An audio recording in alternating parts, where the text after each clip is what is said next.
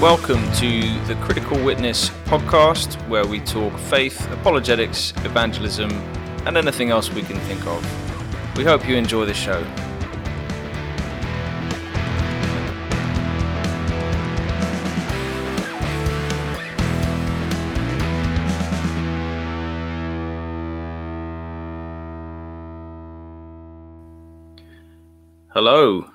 Welcome to Critical Witness.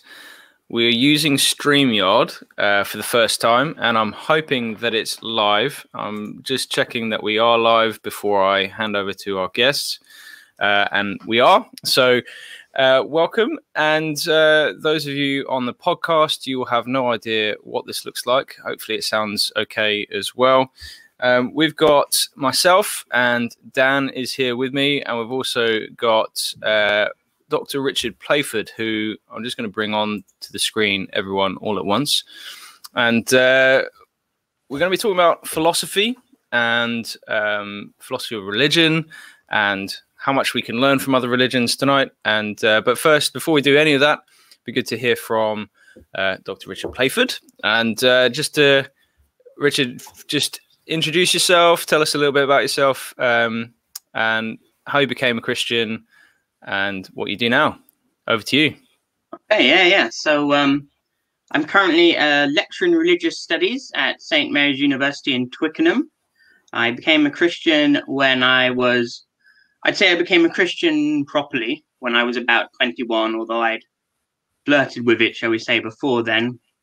Yeah, and, and I sort of gradually grew into my faith as I progressed through through university, and, and since then I've I've moved around in denominations, but I've I've sort of been definitely a Christian from that stage onward. And I studied uh, philosophy with ancient history at the University of Exeter. Then I went on to do an MA in philosophy at the University of Birmingham, and then my PhD at the University of Reading before getting my current job in 2017 at, at St. Mary's. Uh, and I tend to work in ethics uh, Aristotelian Thomistic metaphysics, so the metaphysics of Aristotle and Aquinas. Um, but I also have a sort of side interest in Eastern philosophy and other religions, um, and ethics and things like that. So quite a, I've got quite broad-ranging sorts of views. Um, and then the thing that I've been invited on to talk about is what attitude should we have as Christians to other religions and it seems to me within this, there are two questions. First of all, there's kind of the meta question, which is what attitude should we take for the religions? And it seems to me there are two extremes that I think are, in a way, equally unhelpful. The one extreme is sometimes called pluralism, where we say all religions are true, all of them are equally true, all of them are 100% correct. But that's obviously absurd because they make very different claims about the world. They make mutually exclusive claims about the world. And so they can't all be true. Maybe they can all be wrong, but they can't all be true. So I think that pluralism's a non starter. But on the other hand, equally, or well, maybe almost as equally absurd, would be to reject all other religions wholesale and just to say if it's not from a Christian background or even not from my denominational background, then it must be false or perhaps even worse. Some I've seen some Christians get so uh, anxious about other religions they think it must be demonic, and I think that's also very unwise for a couple of different reasons. But one, some religions make claims that agree with Christianity, most obviously Judaism and Islam, but we can also find points of contact with all the major world religions. So if truth doesn't contradict truth, then at least in those respects, they're going to have to be correct. And then I would also encourage us to be open to uh, some of those other claims that Christianity doesn't explicitly weigh in on, but which other religions may shed some light on. And so we were discussing this before with the two of you guys, but maybe we could start by discussing that meta question what should our attitude be like? And then we could look at some examples, and I'd be happy to talk about some of the stuff that I've found helpful in my travels. Yeah, uh, there's there's this could go in various different directions, and it's quite interesting to to think through the similarities um, and and where things cross. I mean, I guess first off, I'm I work with the international chaplaincy team. Um, that's obviously interfaith as well. Um, and so I'm I'm very ready to to hear and listen from those other faiths. And uh, but I'd be interested, Dan. What's your what's your experience across with uh, other faiths at this point? Um, well, in terms of what I think about them, or just sort of yeah, your interaction at like how how much do you get a uh, chance to talk with, say, Hindus or Buddhists uh, about about what they believe? Uh, very rarely, I would yeah, say. Okay. Yeah, I'd say with with probably most experience would be with uh, uh, Muslims. Would be, be the sort of primary sort of group that engage with. Had some good Muslim friends in the past that we sort of spent a lot of time trying to understand each other and make sure that we're representing each other's views accurately. Um, uh, to the point sometimes where you know I'd have a my Muslim friend explaining uh, a sort of orthodox view of the Trinity to his other Muslim friends who were you know giving uh, you know uh, an incorrect uh, version of, of, of, sort of Trinitarian theology. So it's quite quite interesting to have a Muslim kind of explain, no, no, no, they don't. It's wrong, but actually they don't believe that. They believe this and explain it. So you know, I think for those experiences have led me to to kind of think that um, you know, it doesn't always have to be combative. That we can actually we can disagree, uh, mm. but we can we can educate each other. And I, I learned a lot a lot about Islam from from those discussions. And I, I wish I was able to have uh, more of those kinds of um, discussions. But I think sometimes you know people who are willing to do that are you know rarer than we would like, unfortunately. Mm. And I, I would yeah. say that when you when you really try to understand each other, what you find is is kind of correlating to the two extremes I was talking about earlier. There are some people who want to say all religions, all, all deep down, they all agree. No, if you really try and understand them, you'll see that there are genuine and significant disagreements. Hmm. But what you'll also see is that there are significant agreements too. And you can only get to that if you actually put the effort in to actually properly understand them. I mean, I'm interested in seeing how, hmm. the two. I mean, we. I, I, mentioned that I'd encountered a few Christians who had this attitude. Have the two of you come across Christians who are absolutely sort of terrified of any other religion in any way? And what sort of reasons did they give for that? I, I'd, I'd say only on the internet. I've never met people in real life who you know kind of say that you know all you know all religions in virtue of them not being Christianity are sort of demonic. Uh, hmm.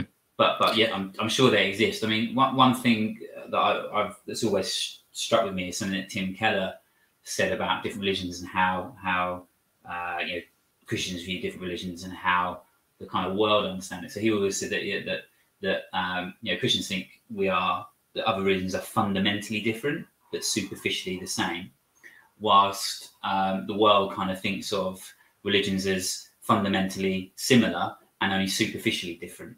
Um, and and that I think you can only come to that sort of latter view by just really a deep ignorance of what other religions teach. Because you know, if you look at just Judaism, Christianity, and Islam and Hinduism, I mean, they are fundamentally different in, in, in a number of ways. You know, you know, all right, three of them are theistic, uh, but even very quickly, we then well, then you've got Christianity that's talking about um, you know a Trinitarian God, and then people are saying, well, that's polytheist. You know, so it it, it, it quickly it quickly um, dissipates. Um, but there's but there's you know there's definite ag- agreement, but but I think um, you know a, a kind of um, uh, you know even a superficial understanding I think of the different world religions you you, you can't I find it hard to think people can genuinely think that's the case. Yeah, I think. Oh, we were talking slightly before this show. There, there are certain people that are just so wary of syncretism and taking things on board that um, sort of blur the lines of, of which faith uh, they're in. And generally, I think it's it is coming from a, a place where you're not necessarily grounded in your own faith. Uh, so it's a sort of fear of um, fear of losing what you know, uh, f- and fear of the unknown potentially uh, coming into play. Um, I just to just ground a little bit of pushback and and why I think this is a really healthy discussion to have, and then maybe we can you can kind of push back on what, what I'm saying as well. But I, I see it very much as something that Paul did really well. He understood what the, the sort of culture and context of uh, the churches he wrote to were in when he give, uh, he and Peter delivered sermons in Acts. You see them taking on board the culture, the uh, idols, the poets that, that the people around them would know, and then applies them in a way that points to well, for the unknown God, it was to the known God, the God who you can know. So I think there's definitely a, a strong tradition through Christian history to engage with poets and wisdom around us. Uh, and there's even the doctrine of common grace, as I understand it, that there is some truth within these other uh, belief systems, but also there might be some devil in there. So I, I, think it's finding that that balance that um, being cautious as we engage with these uh, different views, but they to yeah to just lambast them as as just like your uh, all of the devil is, not going to be healthy, not going to be helpful, and it actually it completely removes the concept of loving your neighbor. I think um, so. That, that's a few thoughts just to sort of get us started in, in why I think I personally think that's a, a good grounding of being a Christian. What are your thoughts? Can I just clarify something quickly? Just uh, I was just thinking. So you know, when I when I when I made that observation about you know referring to what Tim Keller said, mm. um, I should say that I think when when I think often people have sort of pluralistic views, is um, it's rooted in something good. It's rooted in wanting people to get along, because we all identify that you know um, you know within you know Western society, especially the UK, multicultural. Um, you know uh, numerous different religions, and it, it, it, can seem divisive to put too much an emphasis on the difference, the things that, that, that, are different about our beliefs, rather than I think the, the the, the motivation behind that is to to kind of emphasize that we all get on. You know that we're yeah we're we're, super, we're, we're only superficially but fundamentally we're, we're kind of the same, which allows us to to kind of get on and, and you know otherwise you end up with issues that we have going on in France and stuff at the moment. So once you whilst you were talking, I was just looking up, sort of feeding up, you know, thinking about what Phil had said. Um, if you're interested, there was, I think it was Justin Martyr, Saint Justin Martyr, who's one of the church fathers. He, I think it was him. And if anybody in the comments knows, then do correct me. Um, he's one of the first people to get really sort of uncomfortable with other other religions and other gods. But I think it's interesting to read and to think about what he's actually saying. But he attributes, uh, or he suggests that the ancient Roman and ancient Greek gods were demons. I think there's different ways of interpreting what he's saying, and I won't pretend to be an expert on the church fathers because I think he could be saying any miracles that they attribute to them or any divine action that they attribute to them should be attributed to demons because it's not it's not our guy, so it must be it must be somebody else. Or he could be making like a really strong claim. I don't think on the face of it he is, but that's just my inexpert reading. Where he's just where he's where he's kind of dismissing it wholesale and saying any reference to any of those gods in any context must ultimately be demonic and should be avoided. So you kind of got him, but he's kind of like one extreme because you've also, if you fast forward uh, 100 years and you get to people like St. Thomas Aquinas in the medieval period, you've got him engaging in enormous detail with Jewish and Muslim thinkers. Um, and indeed, one can argue that, that the Christian love affair with Aristotelian philosophy, that some of that is owed to the Muslim world, because to some extent, I think it's probably an overly simplistic view of history, but to some extent, when the Roman Empire fell, it was the sort of Muslim world that ended up eventually getting Aristotle and the Christian world that got Plato. And then at various stages in the medieval period, the two came together and led to some of that wonderful scholastic philosophy that, that has been the bedrock of so much Christian faith, particularly in the Catholic and Anglican and, and Orthodox traditions.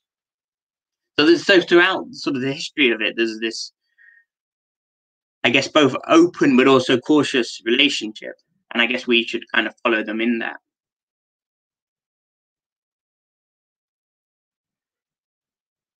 Um, and anyway, so yeah. So sorry, I was trying to find the mute new tech. I yeah, to- totally agree with that. I- I've heard similar things with this idea that if it's not our guy, it's the um, it must be demons. And I, I think there's there's an aspect with that in uh, two senses that well, f- for one, I don't think as Christians we have to be as um, so. For example, Islam is very key about it being monotheism that it's a very much there's one god and it's allah. Whereas within christianity there is this potential concept that there's there are other gods with lowercase g's around. There's other spiritual beings around. Uh, why wouldn't why why can't they be the the sort of myths and legends? They they aren't yahweh. Sorry if uh, I've used the name of God there for those who are watching who are Jewish, um, but they aren't the Old Testament creator God uh, revealed through Jesus, and um, so it's yeah. I, th- I think there's a there's a, a, space within Christianity to at least acknowledge that there might be some other spiritual elements that are what other faiths are tapping into. Uh, what what are your th- thoughts on, on, that? Because that's something I've been kind of wrestling with myself, trying to figure out where where I sit on that. Yeah, I, I guess I guess that leads on to some really interesting questions about angelology, things like that. One of the things I've always found interesting about Christianity, and I've never quite understood why, but it does seem to be an article of faith for most of the major denominations. And I do know that C.S. Lewis played around with the idea a little bit, though challenged it a little bit. Some of his science fiction books. We do seem to assume that when it comes to angelic beings, which is what we're, we're talking about here, that they're either fallen and hence demonic, or they're not fallen and they're angelic. They're kind of, it's very like all or nothing. I can think perhaps of some philosophical reasons why you might think that, which would get quite technical, but we could bat them around a little bit if you want. Um, so I guess I do have sympathy with that. But certainly, if you're open to it, and you can allow that there might be this whole shading of entities that are superhuman, but neither good nor nor bad, or a little bit good or a little bit bad, or good in some ways and bad in some ways, and that would sort of really make the whole situation a whole lot comfortable, uh, so a whole lot more uh, complicated. Yeah. And the, the science yeah. fiction I'm thinking about, you know, um, Out of the Silent Planet and that series. Have you have you come across that? Um, I, I've not, I've not read it. I think I'm aware of it, but um, hmm. yeah. I don't read any fiction. And doesn't doesn't. I, in, occasionally, in the final, in the final one of those, um, they end up. They, it, it, it, it, they it it's called the Cosmic Trilogy, and they start off going to Mars, and I think they go over to Venus, and they come back to Earth in the third book. And in the end, they they they have this old guy who gets resurrected, basically, who's been sort of hibernating, and he talks about how in the past there were kind of neutrally there were neutral angelic beings who were neither good nor bad. But he then suggests that the contemporary time they've either the good side or the bad side. But it does show that C.S. Lewis was prepared to toy around with the idea it hadn't been all or nothing. I'm not hmm. sure whether I would agree because I think that if we take a sort of standard view of angels and hold that they're uh, in a epistemically privileged position compared to us, it's not the case that they have to spend 70, 80, 90. I don't think, yeah, they don't even necessarily relate to time like that, thinking about do they believe in God and which side are they going to come down to? to. Mm. Normally, it's held that they've got quite quite a full vision from the word go, full knowledge from the word go, and so right now, because you know everything you're ever going to know. Could be the reason why we're so ambiguous is because we're constantly learning and trying to make up our minds, and so I, I, but I'm open to that. I'm open to the idea of seeing angels in different ways. Dan, have you have you done much exploring of that? No. no, no I know that yeah, angels, you, you read... angels take very uh, a very small part of my time. Um, Have you have you read Unseen Realm with Heiser? Yeah, yeah, yeah. Michael Heiser. Yeah, I, it messes with me. It just messes with my mind. I can't get my head around it. I think I'm I'm, I'm I'm I'm I'm too far gone. I can't. Yeah. Can't backtrack. Um, I haven't yeah. I haven't heard of this. What is this? Oh, I don't want to be I don't want to be guilty of, of leading you down the the Michael Heiser rabbit trail. Yeah, he's, he's got re- he's got some really interesting views, and I think he's probably right in in nearly everything he says. Um, yeah, he's got a great book. It's, it's the Unseen Realm, realm, and then there, he's got a podcast as well. I think of the same name. And he's got smaller books. You don't have to read the, un, uh, the Unseen Realm. There's a there's a shorter version that kind of summarizes all, all his views. But he's he's a really interesting scholar. I think he's an Old Testament scholar, right? yeah, scholar. yeah, yeah, yeah. Um, yeah, he's really interesting, but I, I can't. This is just some topics I read around and start thinking. I just think I, I can't do that. Uh, yeah. It's, it's, time and yeah. It, I know I've only read Unseen Realm and listened to I think a couple on his podcast I can't remember for the life of me what it's called uh, right now. But it he explores the sort of um, divine council um, as well as the uh, ancient Near Eastern view of supernatural natural uh, it wouldn't have been the dichotomy that we have um, but very much part and parcel of the life and the way the way they see things around them. Um, which, yeah, I, I kind of get what you mean, Dan, in that, in that it starts to open a bit of a can of worms. He explores Satan uh, and and what that's who that is, what that is. Um, yeah, so I, I guess yeah, a, a, rabbit trail is probably quite a good way to to put it, uh, and one where we're kind of going off topic for this conversation. So, um, yeah, let's let's let's bring it back around to to world religions then. So, I think we're all on the same page that we we can learn from other religions. Um, the program, I see your your questions. We'll bring in some of those questions in a bit, um, and, and then. Uh, they'll they'll keep us going for for a little while. But for for now, if we we focus on world religions, what would you say? Um, we're talking about being cautious about it. What what, what kind of yeah, what, what's the entry level starting point of engaging with other other religions uh, in your perspective? Like, what what got you into it? Um, maybe let's let's start with your your story. What got you into looking at other religions and and why?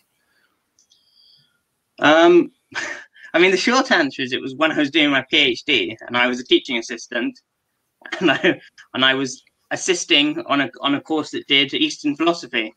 so mm. that's how I. that's the short answer. That, but what I would say is that um, originally the first my first uh, other religious love, that's the right way of saying it, was was sort of with Buddhism, because I found there uh, a lot of their their emphasis on living in the moment, on not grasping on to the things of this world, of being highly suspicious of the ego in any way, what we would call pride, um, and a lot of the practices they had towards inculcating those uh, those ways of being in the world. I found a lot of those really quite helpful, and you can translate a lot of it over into Christian terms. So I've already said in the East, there's a big suspicion of the ego, but we call that pride. And that's a very dangerous sin for us to get involved in. Another issue, for example, for another sort of point of similarity is that for us, we have an infinite God. If there's an infinite God, there's a sense in which we kind of at least disappear in comparison to that. the good news is he's, he's on our side. Again, there's no room for a big ego because God's always going to be bigger than you, so to speak. So again, there's I think there are points of contact there. There's insights. I think the emphasis on living in the moment and acknowledging that there are things that you can't control. So it was that when I was studying this at a time in my life, I was coming to the end of my PhD. I didn't know if I was going to find a job. There were lots of things that basically I couldn't control in, in the here and now. I could take sensible steps, but it was out of my hands. And so, although yes, there were there were Christian guidance on that, you know, let go and let God and things like that. A lot of the times, sometimes it was more refreshing and more helpful to see it coming out of a, a Buddhist sort of context. About understanding that you know we're very finite beings we can't control things. And so you've just got to let go. You've got to let go let let happen what will happen and enjoy living in the now. And then actually in doing that you start to appreciate things otherwise you'd be completely missing. And so a, sort of example i won't say who it is but somebody i know this individual always gets stressed on sunday night because they've got to go to work on monday morning okay, well, fair enough. Let's say that work is rubbish, but that then means that you're not actually enjoying your Sunday night either because you're worrying about something that may day. And Buddhism has this big emphasis of saying, you know, what all that exists right now is is this what you're experiencing. So focus on that. And again, you can find all of this, I think, if you dig around enough in Christian spiritual traditions, but often seeing it from that fresh context, I found that really sort of helpful. So um, sounds like what you can pull out of Ecclesiastes in some aspects. That that's kind of what I find Ecclesiastes helpful is you're you're mortal. um, don't don't dwell too much in the the future because you can't control it. Everything's just like smoke, uh, meaningless, vapor, futile, whatever whatever translation you've got of of Hevel, and uh, yeah, so so live in the now and and know that this now is what God has given you. Um, so that that does sound similar to what you're what you've taken from that, and helpful and and a fresh perspective. I would. Yeah, sorry, Dan. Do you have a question? No, I was, was going to say, just, it was just interesting listening to you talking about how within the sort of Christian tradition we have this this idea of pride, you know, being one of the sort of seven deadly sins, and uh, and Buddhism thinks it's you know uh, in different terms in terms of terms of the ego.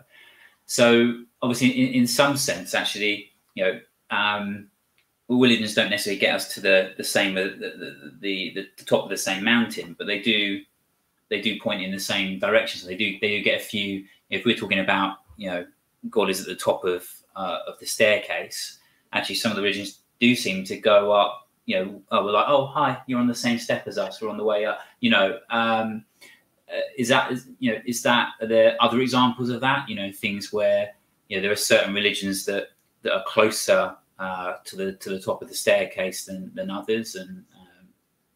yeah, yeah. Um, so just coming back to to the point about the Buddhism and, and the ego, I think that is a really good is a good illustration of the points of caution too. So, the Buddhists and certain sects of Hindus both are suspicious of the ego, which we we are also suspicious of the ego or pride. But there is an important difference, which is the Buddhists are suspicious of the ego because you do not exist, according to Buddhism, in the way that you think you do. Mm. And there's a sense in which you don't really exist, and you're just part of this ultimate reality. And likewise, for certain sects of Hinduism, ultimately you're part of Brahman, its ultimate reality, and you don't exist as a really as a distinct entity. And so, although uh, they're suspicious of the ego and they'll help you overcome that, don't go too far, or by all means, study them from an intellectual perspective, but be aware that some of the philosophical underpinnings of that are quite different. And so, you, you have got to go in with your eyes open, you've got to be aware of what Christianity does teach, which is that, and there's different models for it, but that in some way or form you have a soul and you do exist as a separate entity. So you've got to be you've got to be clear on mm. that so that you can see, okay, hold on, I can I can use them, but only up to a certain point. In terms of other uh, religions, the, the two other ones that I've found helpful personally, but a lot of that's probably telling you about my psychology. Um, Sikhism, I think the Guru Granth Sahib, which is their holy text, has some absolutely beautiful prayers in it, and there are most of them where you can read it as a Christian, you can affirm all of it. You don't need to hmm. be suspicious anyway.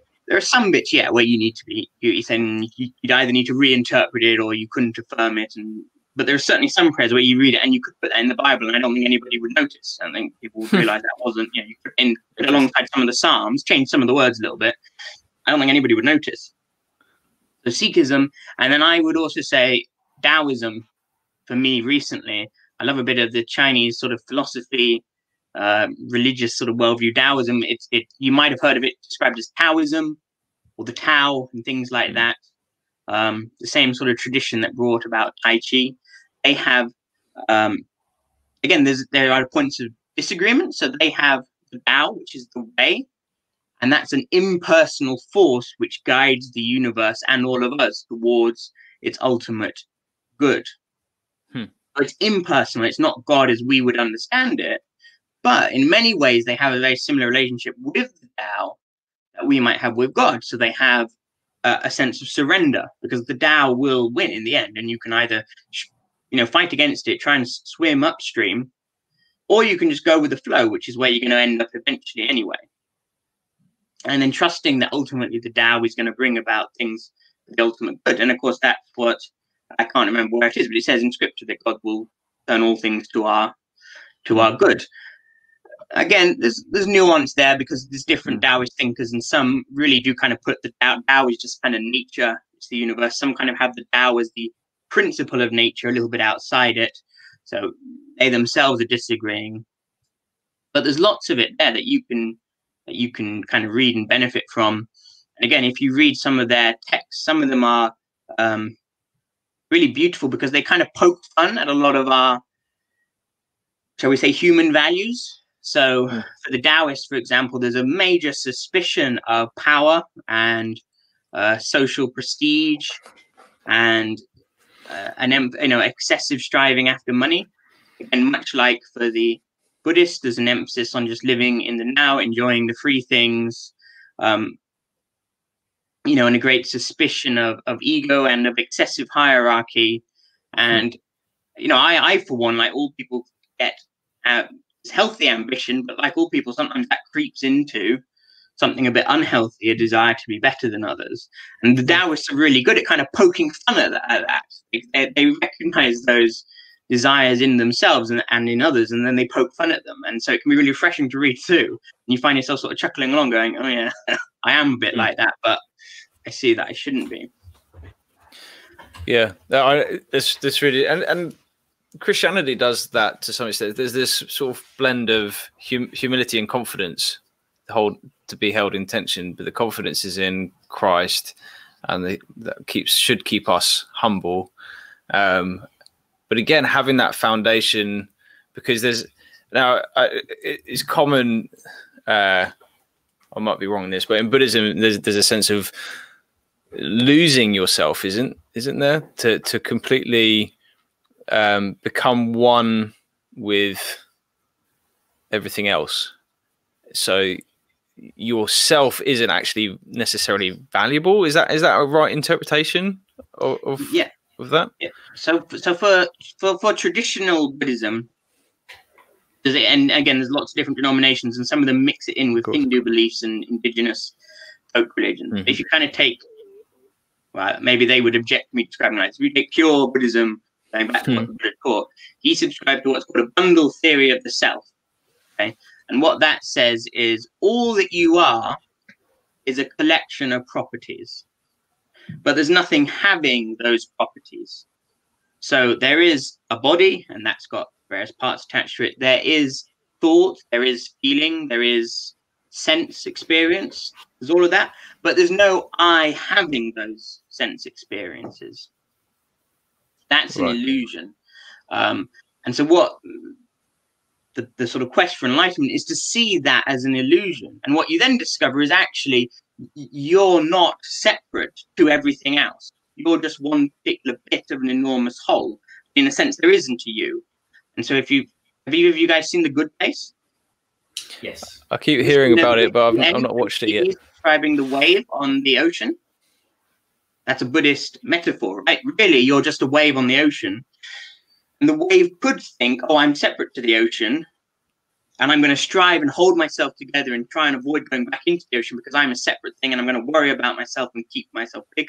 Or the wave could go, actually, you know what? I'm just water, just like everything else. I'm not really a distinct thing, and I'm just going to let go, and then I'm going to dissolve back into the ocean, which is all I ever really truly was. And that's what Chidi is talking about. Hmm. This idea that really we're just parts of the universe. We kind of cling together, trying to hold ourselves in existence. But if we can learn to sort of let go we'll find release and freedom and will become one with everything. Hmm. And so, Yeah. as you can see, though, there are bits of that where, as Christians, we would nod along, like suspicion of the ego and of becoming lesser for us so that God can become greater. But there are, but you do need to draw back from some of the final bits. You couldn't, um, because for example, if you if you want to believe in a, in a, in a personal afterlife, you're not going to get that in Buddhism No. because what happens is you dissolve back into ultimate reality. The whole point for the Buddhists is interestingly is part of you goes, no, I want to, I don't want to die, I don't want to go back into reality.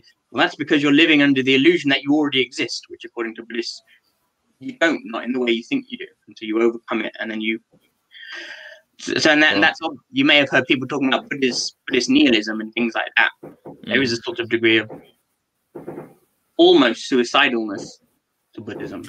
Is is a view like that sort of falsifiable? Because it seems, I mean, it seems, at least to a Western person, seems incredibly counterintuitive to, um, to to think of oneself as not a self.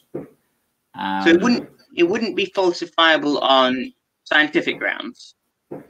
All you'd ever do, for example, if, if that's what you mean by falsifiable, because all you would ever be doing in the science is picking up a particular property. So you could measure a body, or you could measure a brain wave, and the Buddhists will go, yeah, there are brain waves, there are bodies. There's just nobody having the brain waves and having the body. So they're making a higher level conceptual claim. Whether Hmm. there are philosophical ways of demonstrating that it's false, well, that kind of takes you right up into debates that have been raging for, you know, thousands of years. I can't give you a nice, neat No, answer. that's I guess fine. No, just. I guess my take though would be you've either got to be Buddhist in terms of your concept of the self, or you've got to be, I'll say Abrahamic in terms of your concept of the self. Either there is a self and it's actually going to have some pretty quirky properties, like it may in fact be immaterial and immortal, at least in elements of it. Hmm. That then leads us on to Aristotelian Thomistic philosophy and all sorts. I think that's one option. Or, yeah, okay, I think you could subscribe to the bundle theory, but then you're going to have to go all the way and become a proper uh, Buddhist. So I I have a, a sort of grudging respect for them. Like actually, if I didn't subscribe to this view of personhood, I'd subscribe to that view, but I, I don't. Yeah. So you said the you said the word Abrahamic, um, so that might be a good sort of segue to maybe talking about um, you know, how Christians should view the other Abrahamic religions. You know, are they uh, completely false? Are there you know is it why is it worth spending our time trying to understand them? Should we just focus on Christianity? Uh, you know what um, you know is there any value in in really studying and, and, and looking for what's good within them Before, before sure we go into that, because Oh, that's a for really important question. Sorry, I'm just going to explain to those listening on the podcast and uh, those not in the UK at the moment that the the fireworks in the background are because we're recording this on bonfire night. So if you hear any popping, it's uh, fireworks going on. We're not under attack. Um, but just just to let you know that that's going on in the background of uh, probably all three of us at various points in time. Um, sorry. So great question, Dan. So going into Abrahamic faiths, how do we how do we handle them? Um, Richard, over to you. Well, I mean, you may well know more about this than, than me because you've got more of a background in theology as opposed to philosophy. But I guess off the off the bat, what I would say is you you've definitely got to take Judaism seriously because one Mhm. could argue that Christianity is an absolutely enormous Jewish sect. And that's that's how it was first perceived. And you can't understand the Old Testament without understanding Judaism. You can't understand most of Jesus' claims without understanding Judaism's and their expectations about the Messiah and about the end times and things like that.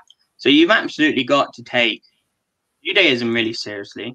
Hmm. And I know that one of the debates that rages in contemporary Christian theology, and it's one of the things that the the Catholics are very interested in in the context of Vatican II, for example, do should we be proselytizing the Jews? Because there are some Christians who think that we shouldn't, because they say the Old Testament covenant, the old covenant, is still in place. And if it's working for them, leave them to it. And if they want to come over to the new covenant, so to speak, I'm sure I'm theologically committing some error here, but you, you get what I'm driving at.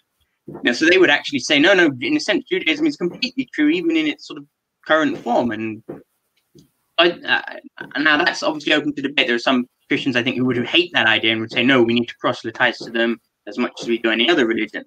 But the point is, we can't just ignore them because they they are very closely related to us in you know theologically. And then I would say that in Islam, yeah, it, there's less of a need to study it because we don't need to understand Islam per se to understand our own um, tradition.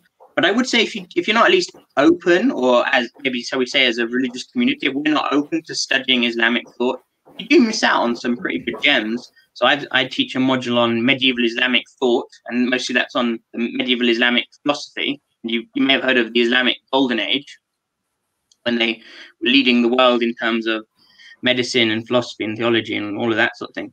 And some of their philosophy is absolutely, I mean, you know, whether it works or not, we can debate, but some of it is really, really interesting.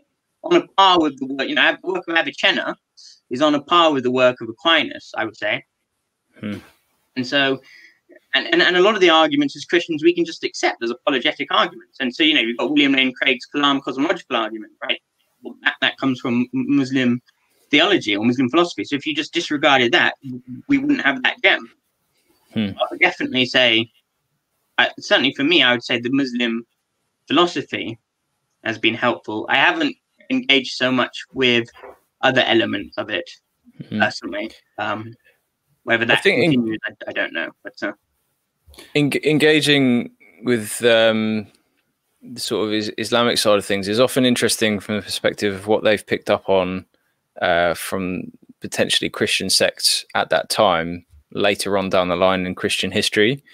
Um, just, just, hearing, uh, you can kind of see it in, in the Quran that there's some basic understanding of Trinitarian theology, but not quite there.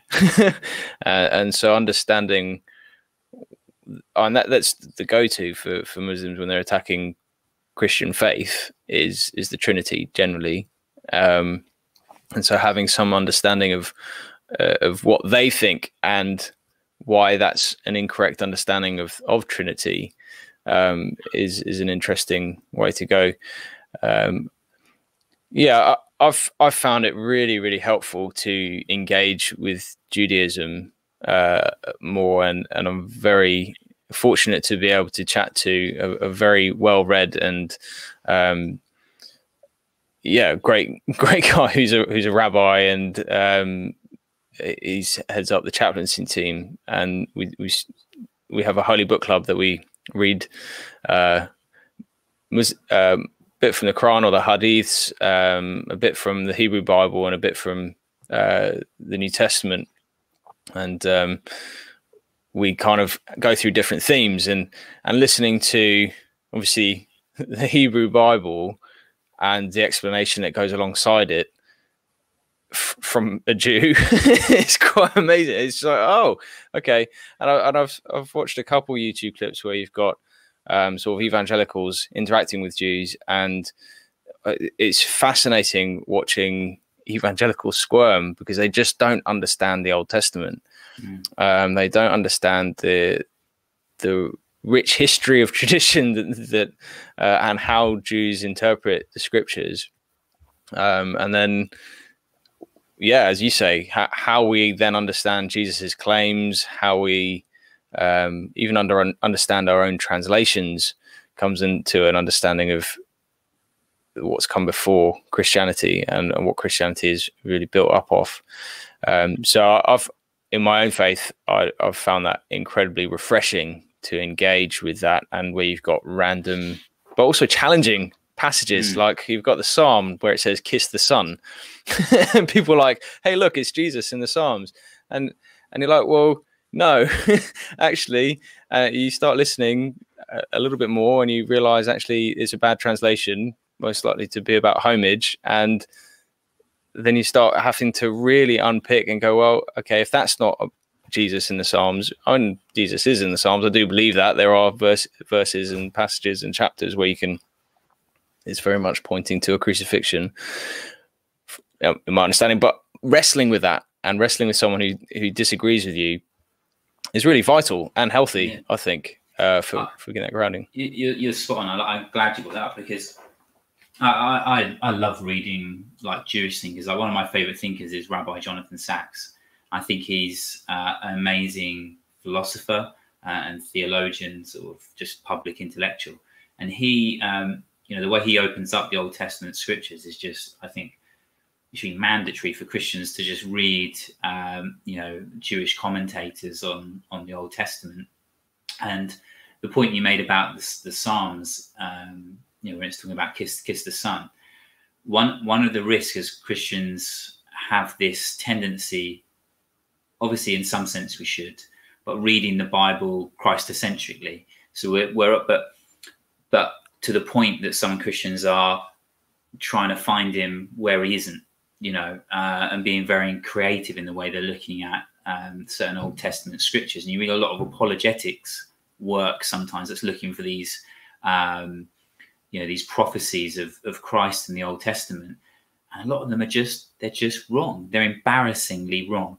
Um, and uh, there's some that that you know there is some great great stuff in there you know especially in isaiah you know that's why we call it the you know, people talk about it as the fifth gospel but yeah. um in, in, a lot of places it's a real stretch and and it's it's our our commitment to trying to find christ in there that we that we uh, we create him in places where um, that's just not the case. And I think you just read, you just read some Jewish commentaries and listen to some Jewish thinkers, and you realize, oh no, I, I think they're, I think they're right. And uh, case in point is the one, the one you mentioned. I think. Mm. Mm-hmm. Yeah. So, yeah, oh, kind of where, where to go from here. So uh, we, we we need to find somewhere where we disagree because it then means that the conversation I've, goes. I've got, one. I've, got, I've got one for Richard. This is right. So Richard, so what what are you what are you sort of in terms of we all agree that there are there's um, good things in other religions, and there, there, are things that are true in in other religions. But in terms of um, when people talk talk about sort of um, you know, inclusivism, so there's sort of inclusivism, pluralism on the other end, and exclusivism. Okay, so if we look at other um, other religions, like what, what's your kind of view on those things? So I, we can agree, you, you seem pluralism, pluralism is false. But in terms of sort of soteriological inclusivism or or uh, exclusivism? You know, are there some people that you know who have never heard of Christ? You know, um, somewhere on an island in the I don't know in the Pacific somewhere, they're worshiping their deity. Uh, but actually, an inclu- a theological inclusivist could say, well, actually, maybe if, if they had heard of Christ, if someone had told them, so actually they're worshipping Christ ontologically, um, they just don't know it. You know, so someone like Karl Rahner would say, you know, they're um, you know anonymous Christians. Um, mm. So they don't know they're Christians, but actually they are worshiping Christ. So what what what, what do you think about? Because a lot of that's when um, I think a lot of Christians become very uncomfortable with that notion, and I think uh, yeah, I'd be interested in your your thoughts on that. Yeah, yeah. I mean, so when I when I first became a Christian, it was in an evangelical context. And then I moved into an Anglican context, and now I'm beginning to move into more almost a Catholic context. Well, not a Catholic context now. I attend a Catholic church now.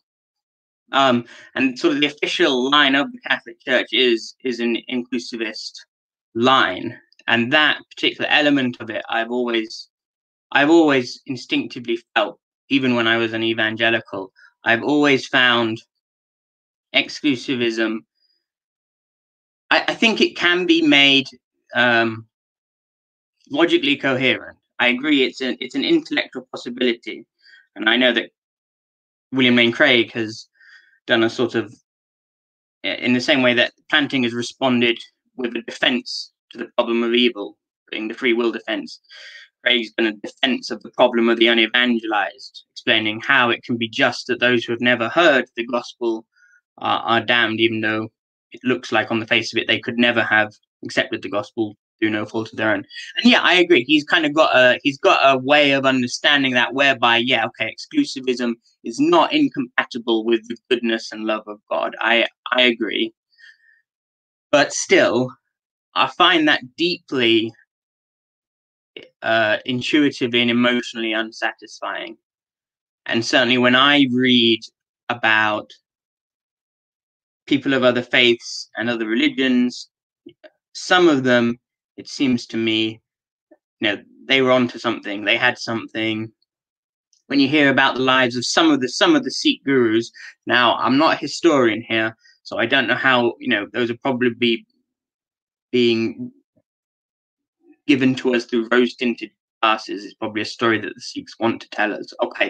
But if even half of what they say about some of the gurus is true, this absolute love of God, this absolute love of mankind, belief in absolute equality between men and women and between the different races and castes, and an absolute submittance to God's will, I sort of think I just can't I just can't personally get my head around the idea of him arriving at the pearly gates and God going, Yeah, but you know, you, you didn't affirm the Trinity in the right way. I just I just can't get my, most Christians don't don't really most Christians are, are modalists yeah. if you talk to them about it. Most Christians don't understand the Trinity deep down. And so I just I, and again when you read about some of the Taoists, they they had this this just this utter peace and and love about them. And I just think, okay, yeah, okay, is it is it possible? yeah, okay, it's possible that they're all damned because, and we can make some distinction between the natural revelation and the, you know, on and you know, reveal theology, and we can do, do all of that. But hmm. I don't know. On the face of it, as an yeah, and my perspective is limited, but on the face of it, you know, they look like they're more holy than me. So if they don't stand a chance, then I certainly don't stand a chance. So I at least need to be open to that possibility. And and so just, just satisfying place to be first.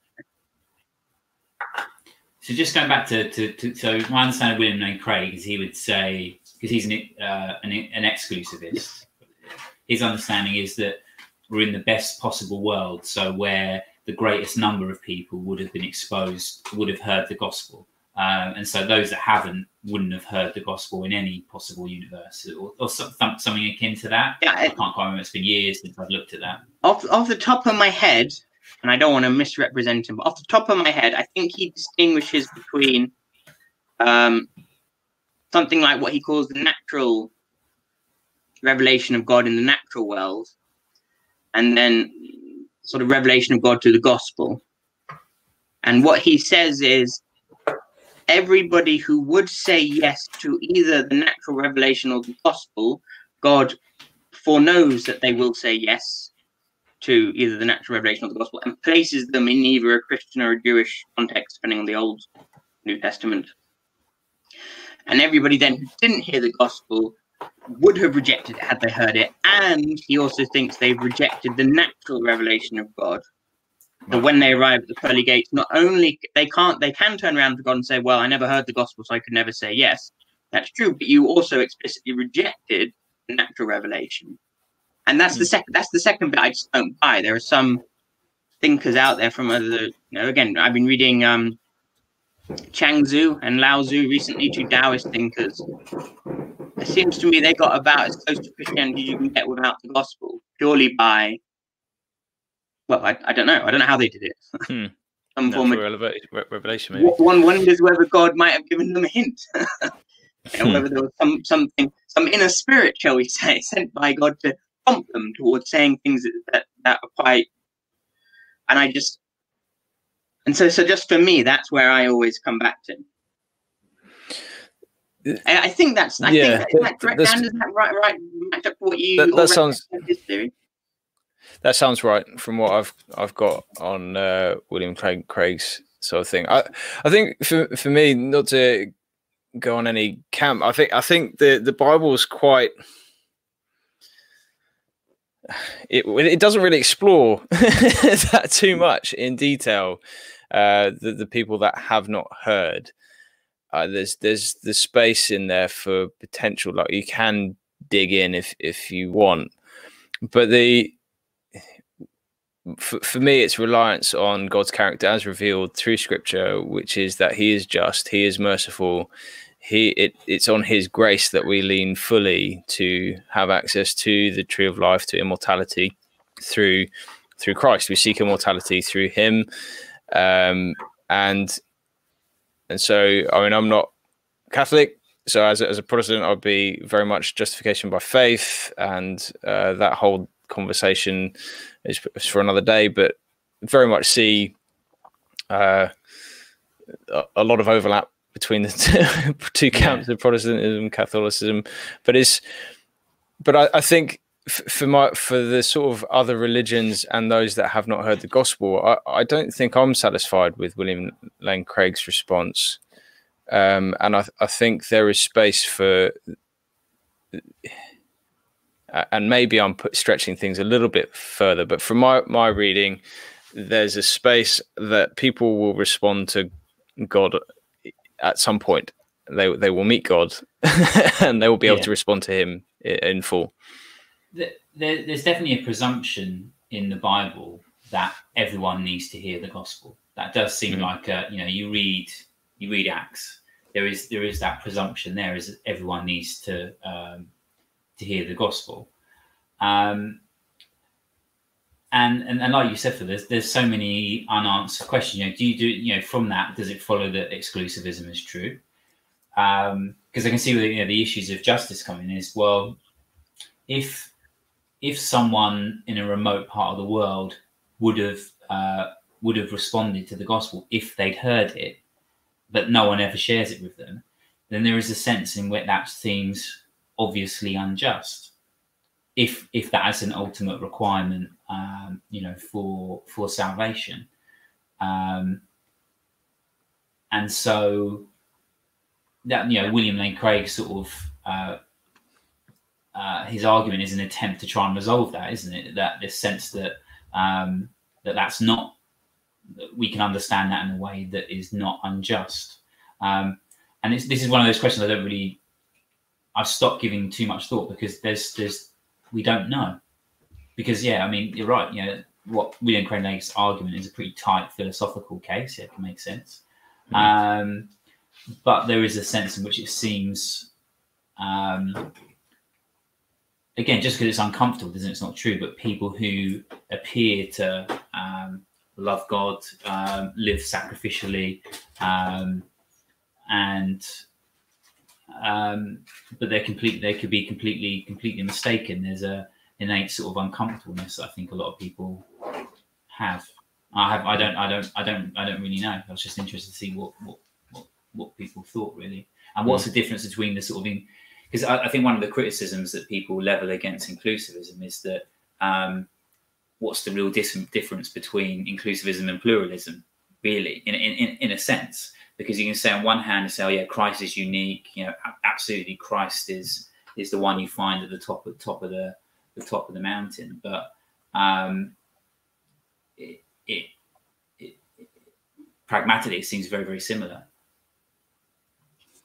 Well, yeah, but yeah, but I've never, but just yeah, on from a pragmatic point of view, both theories allow for the possibility that you arrive up in heaven and there'd be people of lots of different faiths there. But the mechanism by which they're getting there, the sort of ontology of it all, is completely different. And and that's you know, it's still no inclusivist is denying because if they're denying this, they're not an inclusivist, they're a pluralist. No inclusivist is denying that everybody is saved through Jesus' sacrifice on the cross. Nobody's nobody's they're not denying that, and that definitely makes them inclusivist, not pluralist, because pluralists would hold that whatever story that particular religion tells, that's how they get into heaven. But yeah, inclusivists would explicitly deny that. So there's a really so yeah, okay, in practical terms, in terms of what you see when you arrive at the pearly gates, yeah, there may not be much difference, but there's a there's a heck of a difference beneath yeah. the surface, and that's important. Yeah. And the, the other the other distinction I sort of hear um, people levying against inclusivists is that it removes um, the sort of need to spread the gospel. I think that's a better argument, but I still don't see why it would it would remove the need in, in sort of entirely, shall we say? There'd still be a pressing need because people still need to know about the good news now, and they still want to dedicate their lives. But this life still matters, and if we can get to know God now, then that's still a good thing. Similarly, none, inclusivists shouldn't rule out the possibility that some people might be saved because they hear the gospel. They would just say it's possible that those who haven't heard the gospel have been Yeah.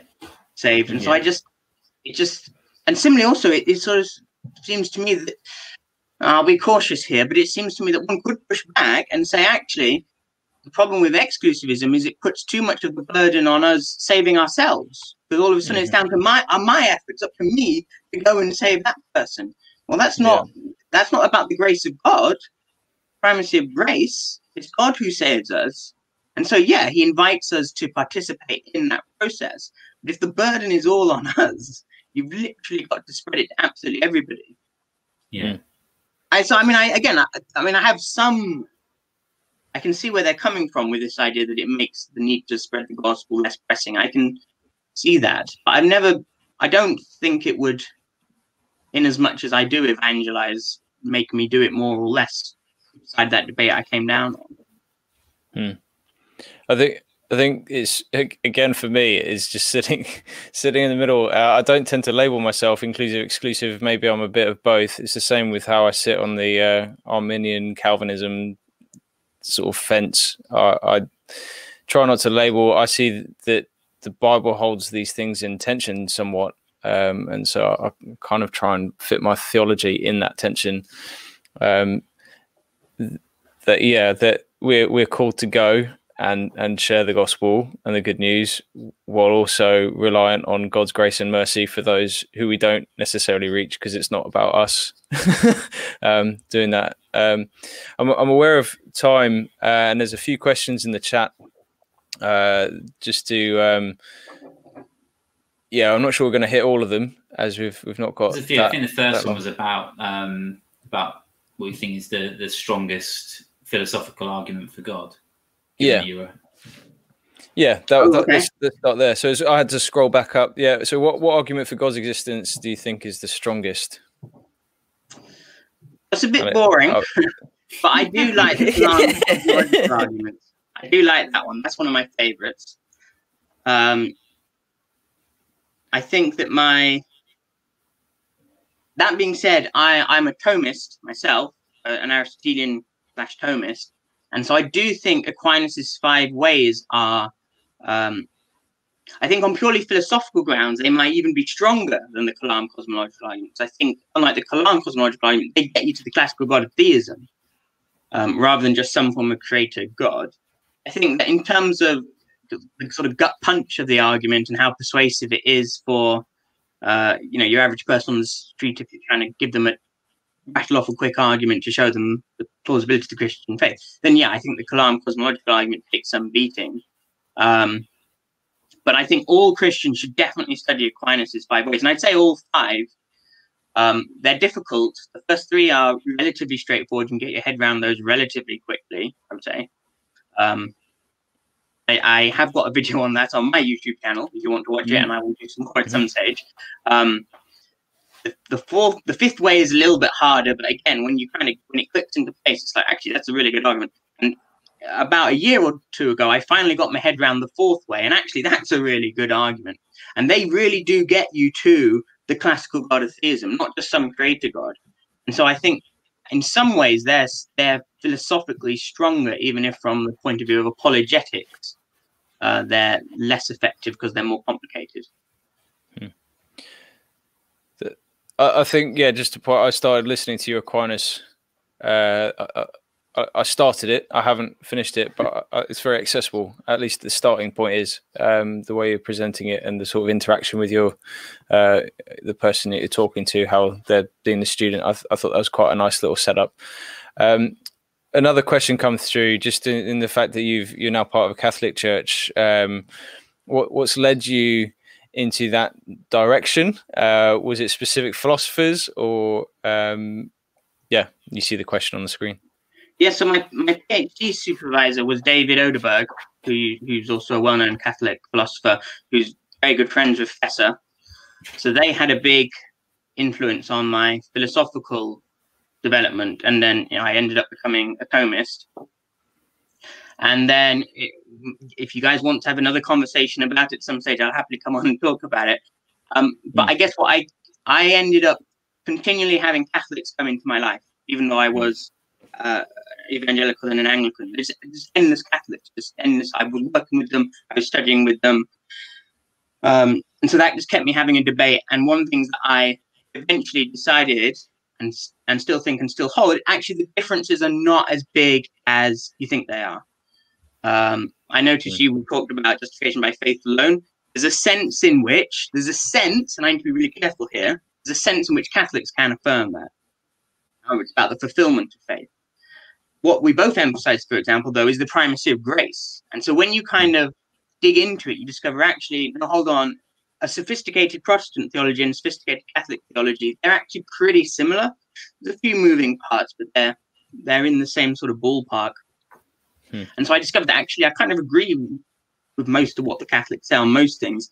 And then the final s- sorts of issues was the Mary stuff and uh, some stuff about the authority, sort of teaching authority of the church, what gives the church that authority. And I won't go into that now, partly because I can't do it all off the top of my head. I would say Dr. Brant Pitre does some really good stuff on Mary. Um, He's a great New uh, I think it's called Jesus as and the. Jewish Roots of Mary. He's got some really good stuff.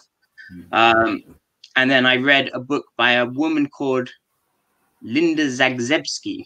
Who's, a, She's a an great, American, yeah, she's a great scholar. Yeah. and she she wrote a book about epistemic authority, which I think is called epistemic authority. And in the end, I decided that actually the gist of it is that we're being called, and that the epistemically smart thing to do is to do it as a community. So the question is, which community can cl- trace its origins back to the apostles? And then I think the short answer is if you're Protestant, you trace it back to the Reformation. If you're Catholic or Orthodox, you're in with a shout. And then, and I'll leave it there. But it was Hmm. those sorts of arguments the journey. ultimately there's a sense i'd say i hasten to add the sense in which i don't think it matters so much the sense in which the difference is in a sense i, I now don't care as much as i used to because i don't think that the differences as i said between a sophisticated protestant and catholic theology are actually that significant but those are the broad strokes and if you guys want to have me on again at some stage Mm, I'll need to- yeah, that'd I be need to brush up on some of it because some of it's rusty in my head and it's not my some of it's not my primary field, but I'd happily uh, do my best. Yeah, talk about Catholicism and the, and the five ways. It would be good. I, I, often because I have a real interest. Like I'm a big fan of the Jesuits, uh, and um, like I always try and read like the case. I've got like close fam. My grandparents are, are, Roman Catholics, and I always try and read like what's the best case for for Catholicism. And so I've read stuff through, like books by Trent Horn and Scott Hahn, and like I always find it's always the same. Um, I read the I get about halfway and I'm like, no, I'm on board. Yeah, um, I agree, agree, agree. And then it just gets to the point I'm like, no, no, no, no. this is weird, but I can I can see how you get here. And then the last third of all the books, I'm like, no, I can't do it. I can't. I can't do it. I, I don't. I, I just can't. I can't land there. And it's just funny because it's the same in every book. I'm like, no, I can do this. I'm gonna become a Catholic. And then and then it just it just drifts further and further away towards the end. It's like Mary and there's praying to saints and and uh, some other other stuff. But I'm not going to get into it now. But it's just funny Yeah, yeah. because it just it just it just always guess- it always happens. I guess the only thing I'd say, although you know you're you're as ex, you know experienced in all this as I am, and and you, you know you're a smart guy. I don't want to patronize you, but that's kind of the situation I was. And I'd say if you keep going, which is what I did, going, one day you'll get to the end of the book and you'll be like, wait a minute. wait, wait, I do think the Pope is infallible. Wait. I what? got one there the end of the books, and I was like, yeah. and that I then had a major like mental breakdown for about three days because I couldn't cope with the fact that I might be become Catholic. I just I just had these visions. I thought Catholics are weird. I can't be a Catholic. Um, but yeah, that was about a year ago now, and um, yeah, I'm still I'm still going. St- still going. Still love Jesus. God hasn't No. struck me down yet, so yeah, yeah. Uh, it- well, yeah, it's good. Good to know actually, because uh, it, it is good having these conversations, and uh, so yeah, very much for having that conversation. I mean, we're talking about other religions as it is, so it's only helpful. yeah yeah, we're just we're just broadening it. Denominations. I mean, of course.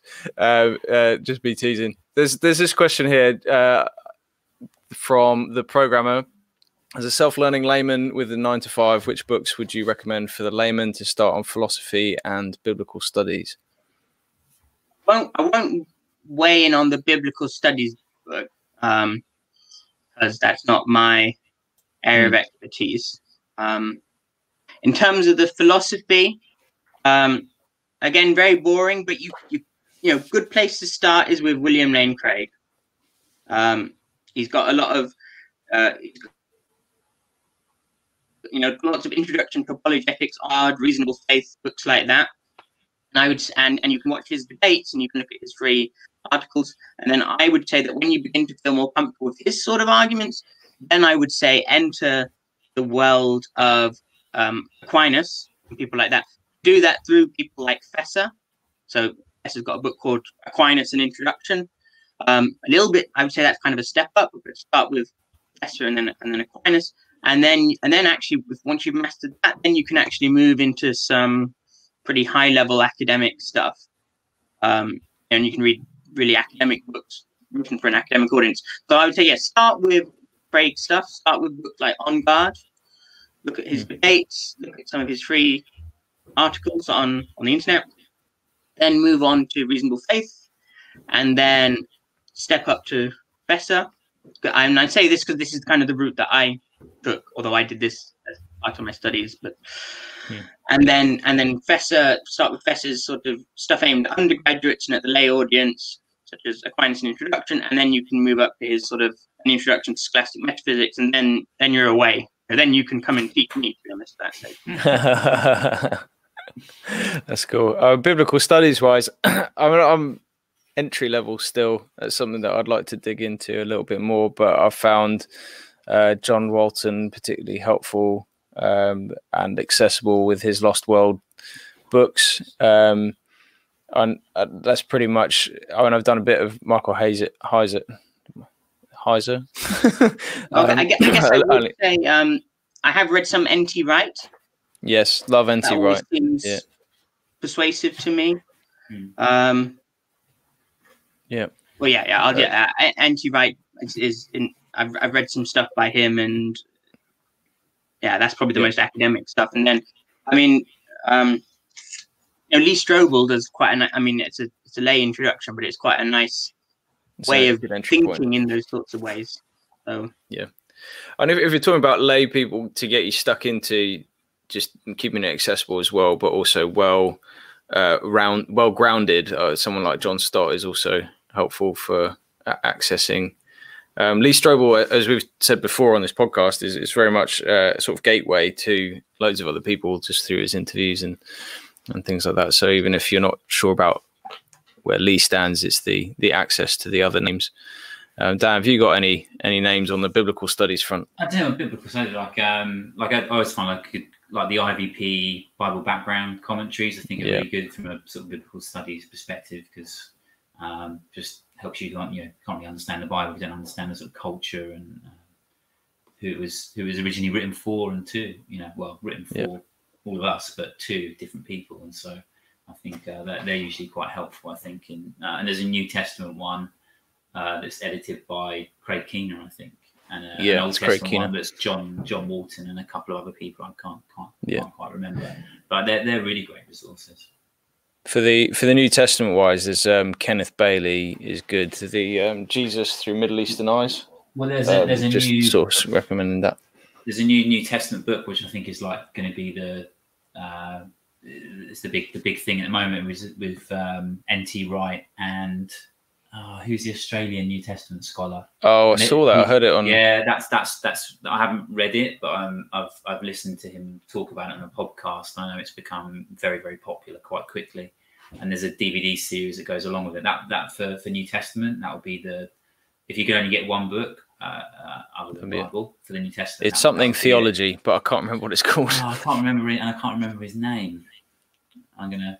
If you talk, I'm gonna find it on Amazon. Yeah, you, you do that. Um, yeah. So th- thanks for those questions. There's there's one more question here for you, um, which I'm aware that we we are close to our final question time. Have you got time for one more question before our final question? Let's go for um, it. So, what do you think of the argument for God's existence using the applicability of mathematics? I think I was speaking out of my. Um, uh, oh, that was an interesting one there on the on the chat. Uh, the same guy though who was asking about entry level philosophy books. Yeah, I think he's just trying to keep us talking. I think he's trying to keep us talking. uh, no, um, this, this, this this is their um, yeah. That's also what came up with. Uh, let's keep firing questions in, so they have to keep going. So there's there's that. The, uh, the programmer and London Theist are often on the on the on the chat. So um, they're very good friends of the show. Oh, hi, hi, London Theist. yeah, no, he's um he was on the show a couple couple shows ago. So yeah, good to chat with with Dean. Um, so yeah, do, are you aware of? I'm not sure where Dan's gone at the moment, Oh, he's just having problems with his camera. Um, are, are you aware of of this argument? Have you? Uh, yeah, yeah. So my and I'm I'm not. Uh, I know that I know again that Craig's been doing some work on it recently, and I know that the, the gist of the argument is it's a it's a, it starts from the observation that mathematics is a very good way of describing the physical world, and that's where our whole sort of scientific discipline of physics comes from, and that that is quite a remarkable thing if the universe is just a sort of mindless brute fact. Suggests that it was designed uh, to be intelligible, and that suggests hmm. there's a designer and a, an intelligible mind behind it. Um, and so, in that sense, it seems to me it's, it's part of that great tradition of sort of teleological style arguments. And I would say, yeah, I am I'm absolutely open to those sorts of arguments. I think they're onto something, and I think the the fact that the universe and and you often see atheists. I've seen Christians use this argument against atheists, and they often kind of dismiss it, but actually, it's a really interesting observation, which is and uh, which most ancient societies didn't make, and other other world religions don't make it.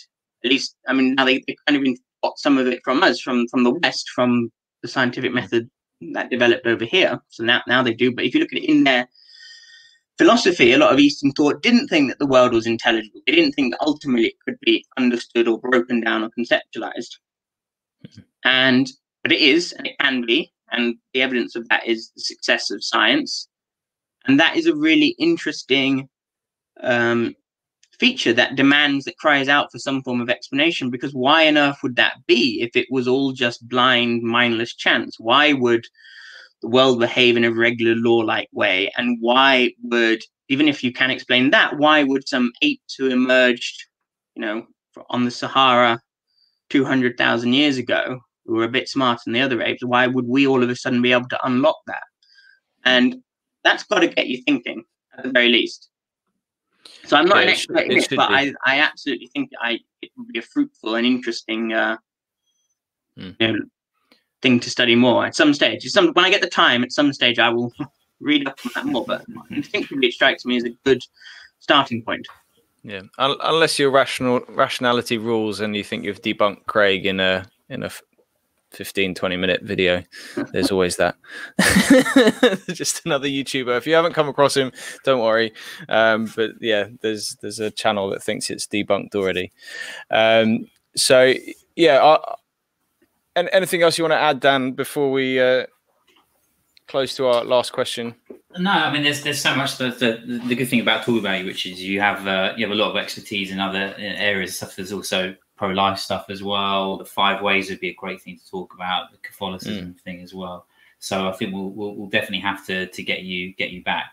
And and I apologize for some of the, the, left field questions of this. It's just that it's one of those when, when it comes to different religions, it's one of those things that you kind of I kind of think about, but no one no one really talks about it very often. It's not like mm. a church we talk about. You know, people talk about how we understand different religions. So you're kind of left to to think about. And I think it's often one of those topics where a lot of Christians end up having some quite strange uh, beliefs mm. because because Christians don't really talk about it. There's sort of unless unless uh, you know everyone's a sort of rabid exclusivist, um, you, you, you know, and but culturally pluralism is kind of the, the view that a lot of people embrace.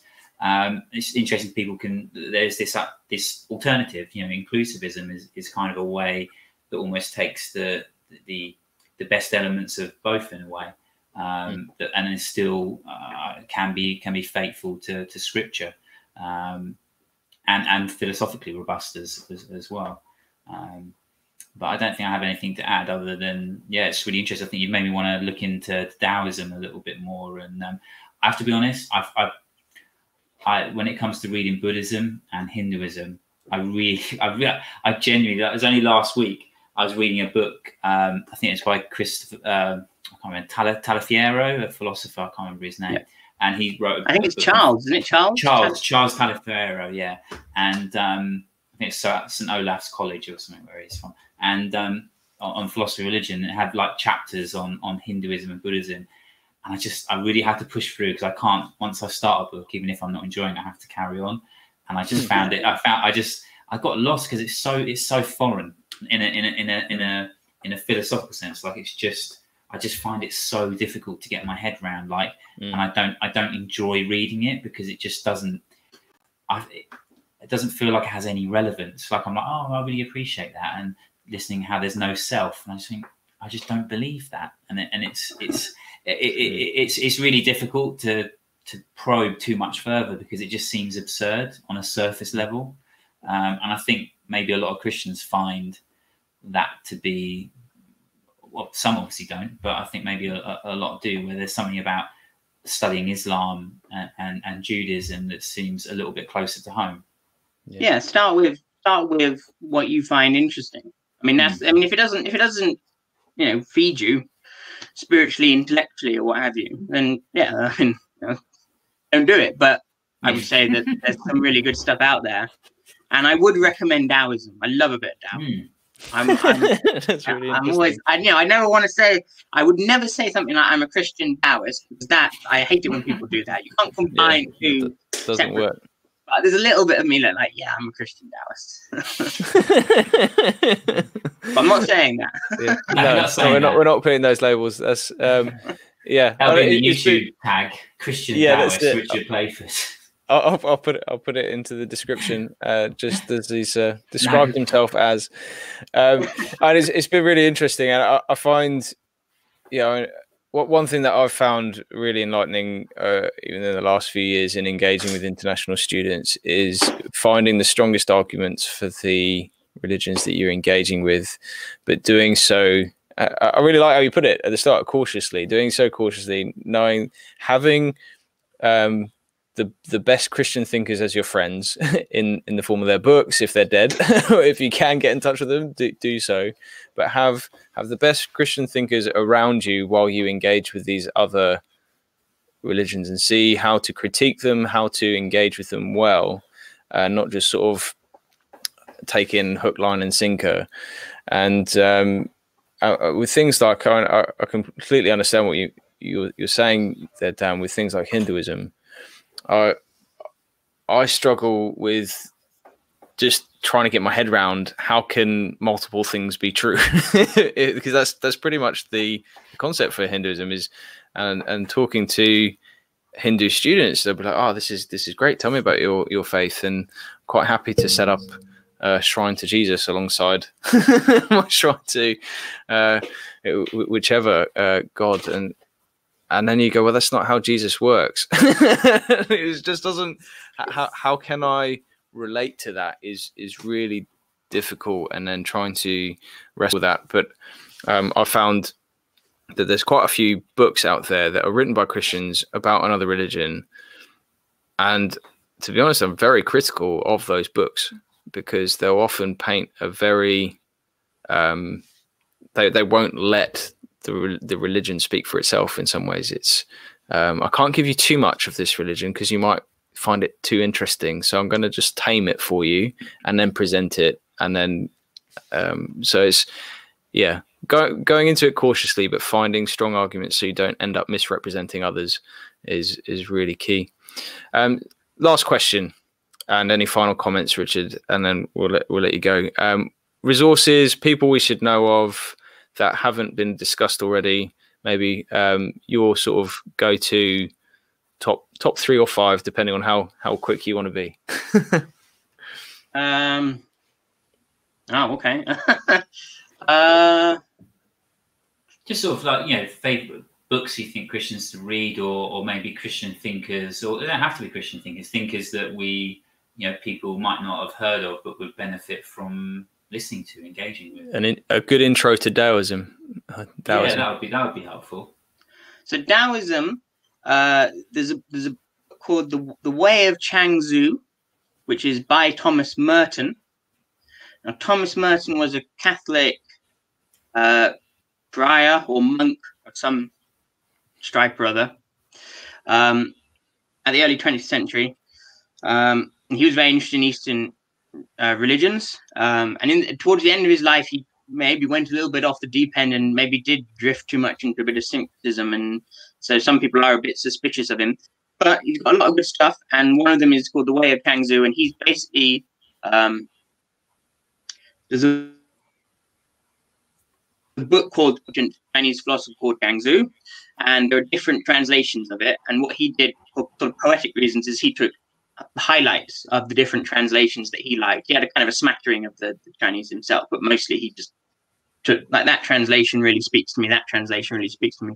So it's more a book of poetry, little extracts, and it's about 150 pages of pithy little poems, usually no more than a page or two. Uh, and they and they might be anecdotes about the life of Chuang-Tzu or illustrations from nature or you know stories about famous rulers that illustrate the sort of underlying philosophy of of Taoism, and it never sort of it doesn't state them in a sort of formulaic way. It, it kind of lets the um, lets the the message come through, kind of like a parable, I guess. Um, and if you and on again on my YouTube channel, I've I've I've, got a video called "Extract from the Way of Chuang-Tzu" where I read my top three. So if you, you could start with that, and then I include a link to that in description. So Thomas Merton in the Way of Chuang-Tzu. Um, in terms of Taoism, you can find the, um, the Tao Te Ching, uh, or the Lao Tzu, as it's sometimes called, which is their foundational text. You can find that very easily online and lots of translations. So just pick a, pick a modernish translation that will be relatively readable. You know, you're not you're not reading it primarily for absolute scholarly accuracy. You're reading it to get the gist of it. Um, but yeah, yeah, I'd say the way of the way of Chuang-Tzu, uh, Tao Te Ching or the Tao Te Ching. Um, who else would I recommend? Uh, Brian Davies is a good uh, Christian philosopher. I don't know what denomination he's in, but he's a good uh, Christian philosopher. Um, I've referenced C.S. Lewis before now, but he, I, I, I sort of, I feel like I've now got what I'm going to get from him but he was a really big part of my early Christian journey. I found he was very, hmm.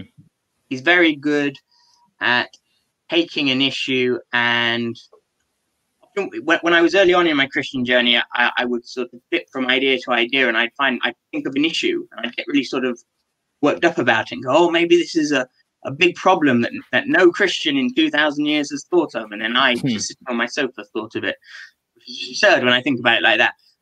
C.S. Lewis is a very good way of kind of breaking it down and saying, well, here are some of the different options. Here's the different way of seeing it, and sort of very gently walking you through those ideas. And again, he's he's got his sort of philosophical apologetic books, but he's also got his fiction. And again, if you read them side by side, eventually you start to see lots of interesting patterns and observations. Um, hmm. And again, yeah, if you're hard, if you're if you're philosophically uh, at a reasonably high level, then David Oderberg is a good step. If you like Ed Feser and Co., David Oderberg's a good, another good uh, route to go down. But he very much writes for an academic audience, so I, I wouldn't encourage that for uh, beginners. I'll, I'll, I'll, probably give that one a pass. yeah. That's well above my head. Yeah, real essentialism would be a, a, an expensive mistake to make. Oh, it's a very good book, you, but yeah, it's it's. Have tough. you done that then? no, I, I I've had the greatest respect for Thomists, and I, I'm a I, I I want to be one. I just I can't I can't get my head around it. No, um, but I, yeah, I, I, think that's a reasonable. Eleonore Stump. She's quite yeah. good. I, again, I think she might be Catholic, but I'm not sure. Um, if you're interested in what I've been reading recently, I've been reading some von Balthasar, which is interesting. I've heard interesting. good things. Um, so yeah, I don't know. Wait, some wait. You're just naming Catholics. I'm not sure if they're Catholic. They're Catholic. I I already mentioned N.T. Wright and I mentioned Yes, Craig on yeah. many occasions. That's true. I'm joking. I'm joking. Well, we've we've gone past the the Yeah, time sorry. uh, allotted, so we'll um, we'll let you go. And um, just want to say thank you very much for for being on the show, and uh, hope uh, London Theist and the programmer who've been uh, on the chat, and potentially one or two others have been watching. Uh, thank you for your questions. Dan, final comments. Uh, thank you for uh, for chatting to us, and I, I will we'll, we'll get you back. Perfect. Cool. Thank you. Well- yeah. I, I guess anything, guys. Are you happy to put a link to my YouTube channel in the description at some stage?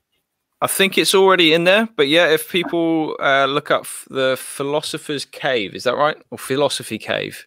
The Philosopher's Whichever. Cave. and uh, you're you're about 20 subscribers away from 100 so um, yeah please do uh, subscribe follow him and uh, listen into the the four ways of Aquinas. I've already started that one and, and recommend it. Good content. So, uh, yeah. Great to have you richard and we'll Okay. we'll um, sign off. For those of you who uh, are watching this on catch up um, or listening on the podcast thank you so much for following us. Please do share review like subscribe all of that stuff. And if you really like what we're doing um, we've just tried out StreamYard. Seems to be quite a nice little bit of um, software that helps us do fancier things and stream in multiple locations at once. If you really want to uh, see this channel grow, well, we are on patreon.com forward slash critical witness, and uh, any support towards us will go towards making this show even better and would greatly appreciate it. But otherwise, feel free to enjoy the content, it will always be free. Um, and we just enjoy chatting to people and hope you enjoy it as well. So I'm going to end there and uh, have a good rest of your evening. Are you not entertained?